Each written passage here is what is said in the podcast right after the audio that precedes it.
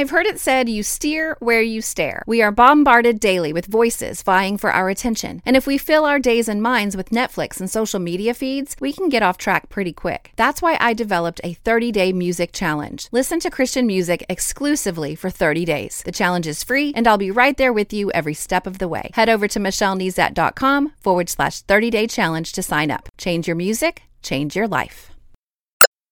You're listening to More Than a Song, episode 447.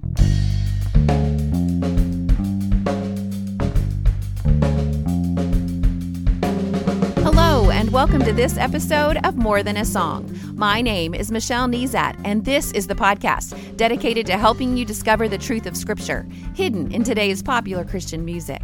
My goal is to teach you to connect portions of God's Word with the songs you're singing along with on the radio, to help you meditate on truths that will transform your way of thinking and ultimately your life. I took a class recently to help me write stories in a way that people will keep reading them. In fiction writing or screenplays, if something happens to the main character and they give a, for lack of a better term, normal response, then the scene falls flat. The reader is intrigued when the response is unexpected. So let me give you an example. If you walk into the room and say, "Good morning," and I say, "Good morning," that's normal, but not very exciting. You walk into the room and say, "Good morning," and I say, "What are you doing here?" Well, now the reader's intrigued, right?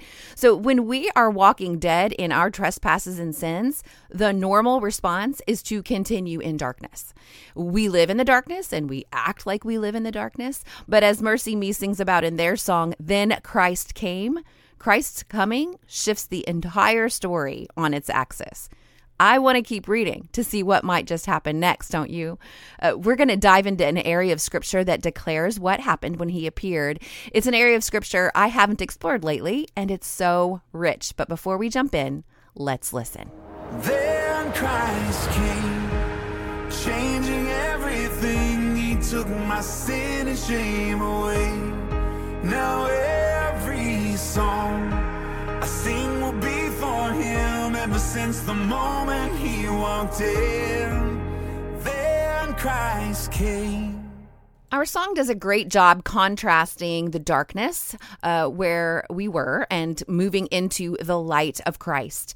And when Christ appeared on the scene, he changed everything. In fact, 1 John 3:5 says, "And you know that Jesus came to take away our sins, and there is no sin in him," just like our song sings about. So this is the verse that I used as my jumping off point to study God's Word this week. And so what I did first was to read all of 1 John a couple of times over a few days.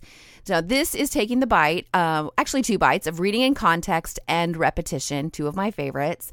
And BITE, B-I-T-E, stands for Bible Interaction Tool Exercises. And these are just the exercises I use to stay engaged with God's Word. Now, sometimes it's hard for me to force myself to read my focused area in context. Why is that? Well, for me, it's because I want to get to all the good stuff, you know, like, I mean, he's saying it out loud. It even reflects how flawed that thinking is. It's all good stuff. And so if you use the habit of reading in context as a way to stay engaged with more Scripture than you are used to, you will begin to just transform the way you're thinking about how you read Scripture and how you engage with it. So say your inspiration verse comes from the top of a devotional book that you're reading through. So just go and read that entire chapter that verse lives in. Better yet, read the chapter before that chapter and the chapter after. If there is a theme in the devotion, you might see that the context in the Scripture that you're reading has more to say than the devotion author could sneak in with that verse and short commentary. Sometimes as you read, a theme will bubble to the surface without any help from anyone else. You don't even need the devotional writer. And this is kind of what happened to me this week.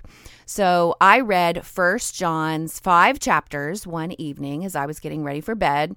The next day, I read 1 John's 5 chapters in the morning before I really kicked off my day. I talked to a friend who is teaching through 1 John in her Bible study at church. I asked her for her notes on 1 John chapter 3. So I read over her notes on another day. There was some really good stuff in there. And so ultimately I read 1 John again. And then on the third time, I started to see two words jump out at me. There are several repetitive words and themes in this short book, but the word sin jumped out at me and the word abide jumped out at me. So I'm going to stop here for a minute and speak a word of encouragement to you. You can do this. You can make it a pattern of your life to engage with Scripture on a daily basis. Throw out your idea of a perfect quiet time, whatever that is. Every time we saw Jesus engaging with Scripture, by the way, it was with other people. His only quiet time recorded was when he went off to quiet places to pray.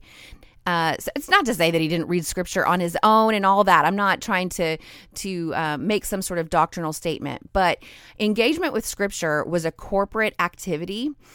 So just drop any idea that every time you read it, you're going to have some grand revelation and that there is a specific way that you have to read it. I just want you to read it. So I do want you to handle it with care and consideration. Don't just check it off your list. God cares about your heart as you approach His Word, but it's okay to pray before you start and ask God to begin to plant seeds of understanding that will bloom into flowers of revelation later. So at this point, I grabbed my Illuminated Scripture Journal containing all 3 letters of John. I actually have the entire New Testament set, but you can get the single Scripture Journal for 1st through 3rd John for less than $6. I'll go ahead and link to it in the show notes at michellenezat.com/447. But what I like about these journals is the text is on the left, and then there's a blank page on the right for you to jot notes. In fact, I snapped a picture and put it on my Instagram last week when I was working on this lesson. So if you go check out at Michelle Nezat on Instagram or on my Facebook page, you'll see a picture of that Scripture Journal with my notes and my highlights and all that. I grabbed it and I grabbed 2 colors of highlighters. I actually like the Bible highlighters from Daily Grace Co. I'll link to those in the show notes too if you're interested, but they are kind of like a waxy finish instead of a bleed through traditional highlighter. So I really like those. But anyway, I went through and read all 5 chapters again, but this time I highlighted every instance of the word sin or any version of it. So sin, sinning, sinned, that kind of thing. Okay. And then I read it again, this time highlighting every instance of the word abide. Yes, that means I read it 2 more times. So each time I read it, I asked God to help it sink in some more.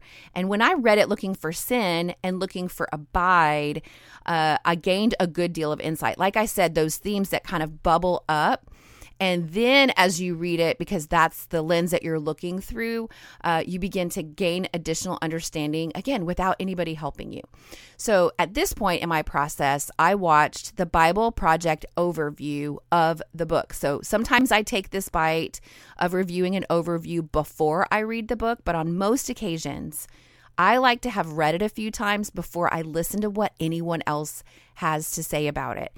And the benefit of this is now when you watch the overview, you can say, well, I've read that. Oh, I see that. Or if they're talking about a character or a name or a person or a place or a theme, you may have already identified that. And then you begin to see, what they add to it is based on a foundation of something that you've already read. I really, really want you to step out and read the Bible for yourself without the help of other voices first. Every time you consult what someone else says about it first, or even simultaneously with your own reading of the text, you muddy the waters. Want to know how I know?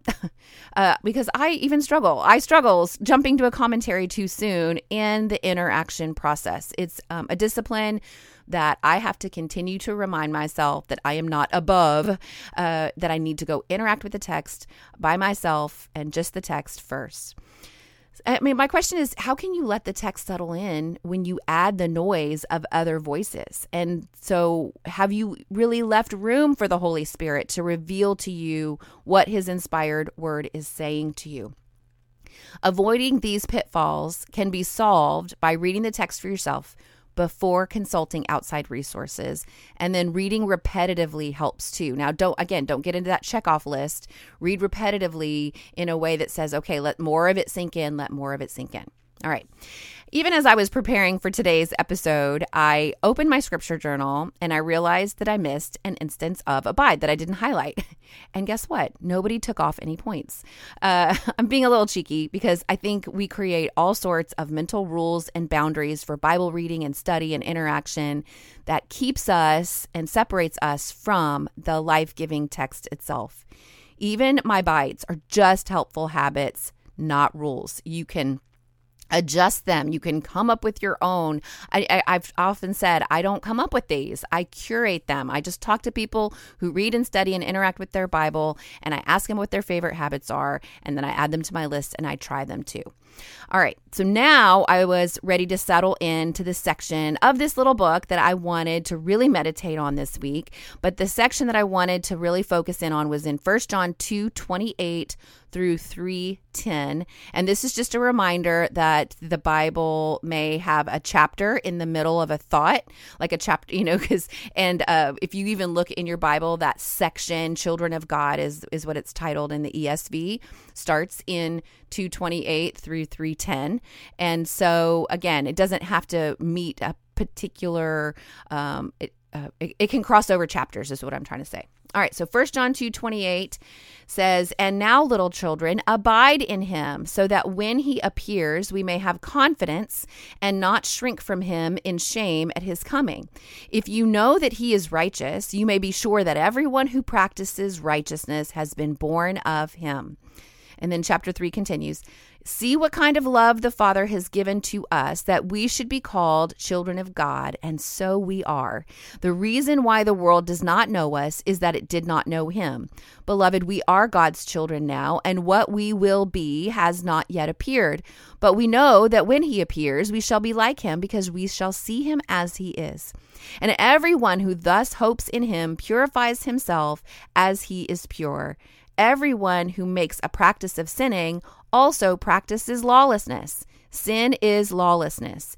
You know that he appeared in order to take away sins, and in him there is no sin." So that's our feature verse. Then Christ came and my sin was taken away. So I do want to talk about the result for us on the other side of that feature verse. So let's keep reading in verse 6. "No one who abides in him keeps on sinning. No one who keeps on sinning has either seen him or known him. Little children, let no one deceive you. Whoever practices righteousness is righteous as he is righteous. Whoever makes a practice of sinning is of the devil, for the devil has been sinning from the beginning. The reason the Son of God appeared was to destroy the works of the devil. No one born of God makes a practice of sinning, for God's seed abides in him, and he cannot keep on sinning, because he's been born of God. By this it is evident who are the children of God and who are the children of the devil. Whoever does not practice righteousness is not of God, nor is the one who does not love his brother." And then John's going to go into a section on loving his brother. So this is kind of like the precursor to the next big thought. He wants us to keep reading. I hope you do. All right. So in this focus section of scripture, there are 3 abides and 7 sinnings. And these are in direct contrast with each other. So if we take that bite of compare and contrast, we could kind of make a column, 2 columns. So let's start with abide. And the first abide in our focus section is in chapter 2, verse 28. It says, "And now, little children, abide in him, so that when he appears, we may have confidence and not shrink from him in shame at his coming." Again, I made 2 columns on the right-hand side of my scripture journal adjacent to this text, and I put abide on the left and sinning on the right. And under abide, based on this verse, this is what I noted: "Those who are abiding will have confidence at Christ's coming." Wait a minute, Michelle. I thought you just said, then Christ came. Didn't Christ already come? Yes, and what John is talking about here is Christ's second coming. Now, throughout Scripture, we see a once yet ongoing call. So, for example, as followers of Christ, we are called to surrender to him once and continually. We repent unto salvation, and we live a life of repentance. We are positionally sanctified in Christ, yet we are progressively sanctified. So here in 1 John 3, we see something John alluded to in his gospel. We connect our lives to the vine and we continue to stay connected. We abide. And this abiding leads to confidence. And so my next question was confidence of what? It's in the next verse, really, verse 29. If you know that he's righteous, you may be sure that everyone who practices righteousness has been born of him. So confidence that we practice righteousness. So when he appears, we can stand before him and we're like, I know I practiced righteousness. And confidence that our nature is his nature because we are saved by him. I did a word study in my new favorite Bible study tool.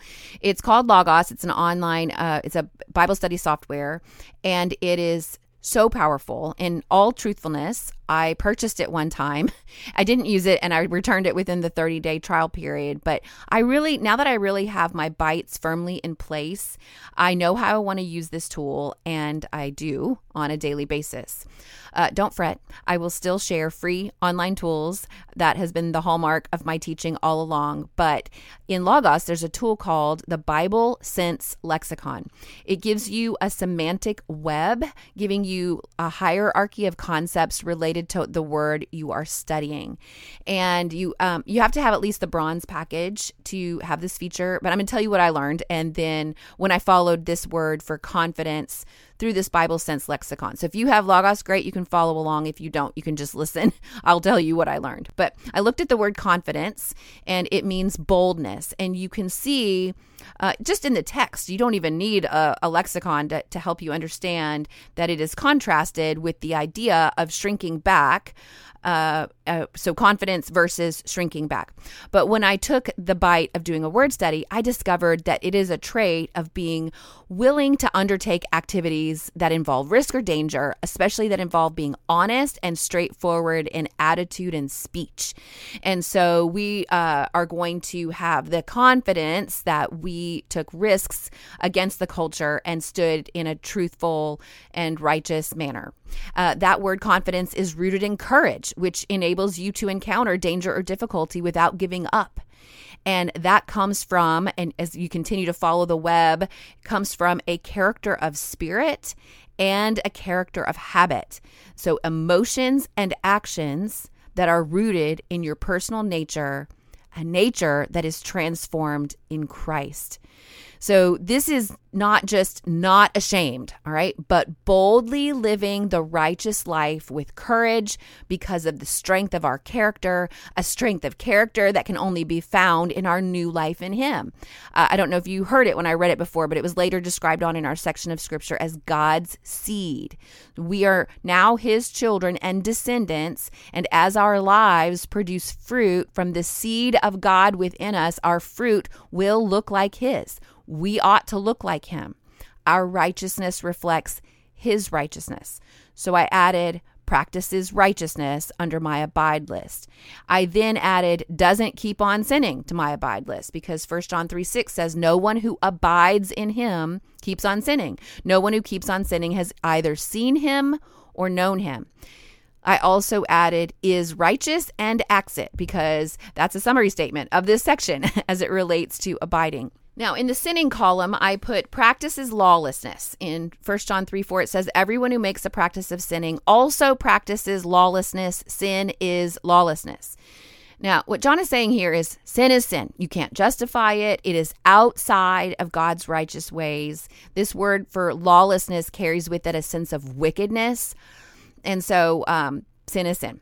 And then comes our feature verse, 1 John 3:5. You know that he appeared in order to take away sins, and in him there is no sin.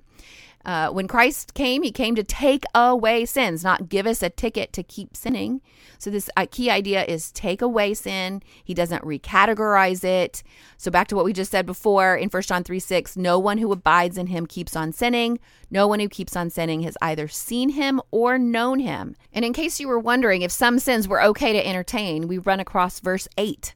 Whoever makes a practice of sinning is of the devil, for the devil has been sinning from the beginning. The reason the Son of God appeared was to destroy the works of the devil. That clears it up, don't you think? But John keeps repeating himself. So I'm thinking the readers of this book struggle with the same things we do. The temptation to sin and live a life of sin. I want to clear something up here. John is not saying we will never sin. Because I know you're going to read this entire book in context. You will see in chapter 1 that he says in verse 8, if we say we have no sin, we deceive ourselves and the truth is not in us. And then in verse 1 of chapter 2, my little children, I am writing these things to you so that you may not sin. But if anyone does sin, we have an advocate with the Father, Jesus Christ the righteous. So because of these verses and others around this topic of sin and sinning, the contrast is clear. There is sin, and then there is making a practice of sinning. So you may tell a lie, but upon conviction of the Holy Spirit, you confess and receive forgiveness and cleansing from God. However, you know you are living in sin. If you know that you are living in sin, you continue to live a lie. Your life is characterized by lying. Scripture is harsh here, but clear. If that's you, you are not a child of God. Even Jesus warned of this in Matthew chapter 7. He says, not everyone who says to me, Lord, Lord, will enter the kingdom of heaven, but the one who does the will of my Father who is in heaven. On that day, many will say to me, Lord, Lord, did we not prophesy in your name and cast out demons in your name and do many mighty works in your name? And then I will declare to them, I never knew you. Depart from me, you workers of lawlessness. So I want this warning to stand firm, but I also want to leave you with something that my daughter and I have been talking about all week.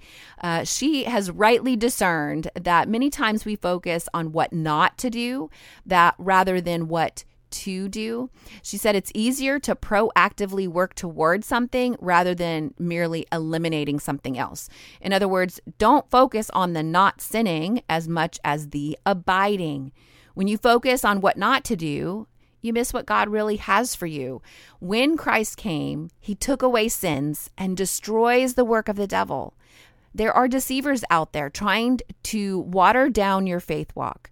Be on guard and let the truth of Scripture guard you and guide you.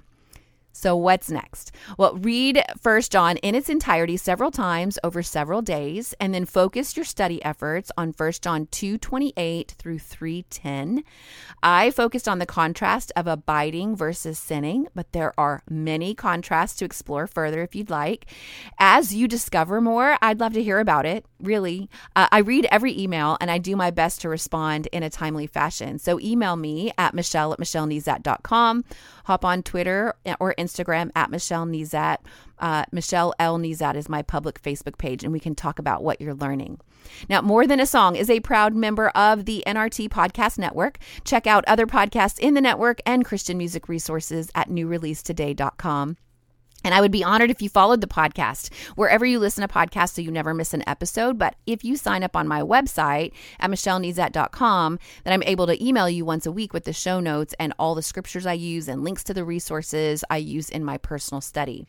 My featured free resource for email subscribers this week is an archive of my interactive worksheets that I've created for various podcasts over the years. You can find them all in one place in the archive that I've created, and you will gain exclusive access to that archive when you subscribe to my email list at michellenezat.com.